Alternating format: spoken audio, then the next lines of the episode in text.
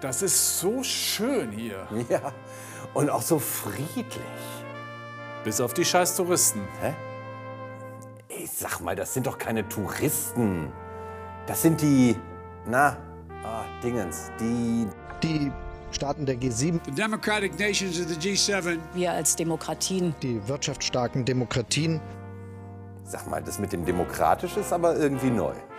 Ja, die waren doch früher irgendwie nur die führenden Industriestaaten wichtigsten Industrienationen wichtigsten Industriestaaten. Die führenden Industriestaaten. Aber wirtschaftliche Stärke findet man jetzt auch anderswo. Und deshalb brauchen, Die sieben führenden demokratischen Industrieländer genau, eine neue Legitimation. Weil ja viele Leute schon länger Angesichts des großen Aufwandes für die Sicherheit fragen, sind solche Treffen wirklich nötig? Klar sind sie das.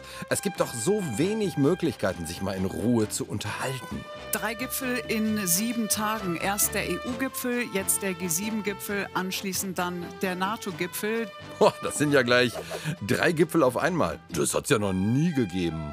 Sonntag und Montag NATO-Gipfel in Chicago.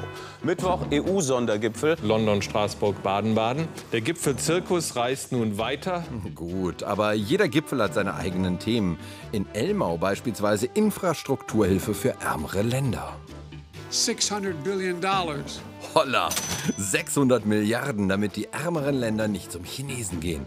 Gut, also Afrika Geld zu versprechen ist jetzt auch schon so eine Art Tradition, aber diesmal klappt's. Und falls nicht, die die wirtschaftsstarken Demokratien, nehmen Kritik sehr ernst. So direkt am Zaun darf man nicht demonstrieren. Dafür bringt die Polizei die Leute persönlich zur Demo. Kein Scherz. So können die Staatschefs das Panorama genießen und Über die Medien wird das so berichtet, äh, dass die das alle erfahren. ja, die Staatschefs gucken die Proteste dann abends in der Glotze. das ist ein, ein, ein Zeichen lebendiger Demokratie und das ist nicht überall auf der Welt der Fall. Na dann, viel Spaß beim NATO-Gipfel. und bis zum nächsten Mal. Tschüss.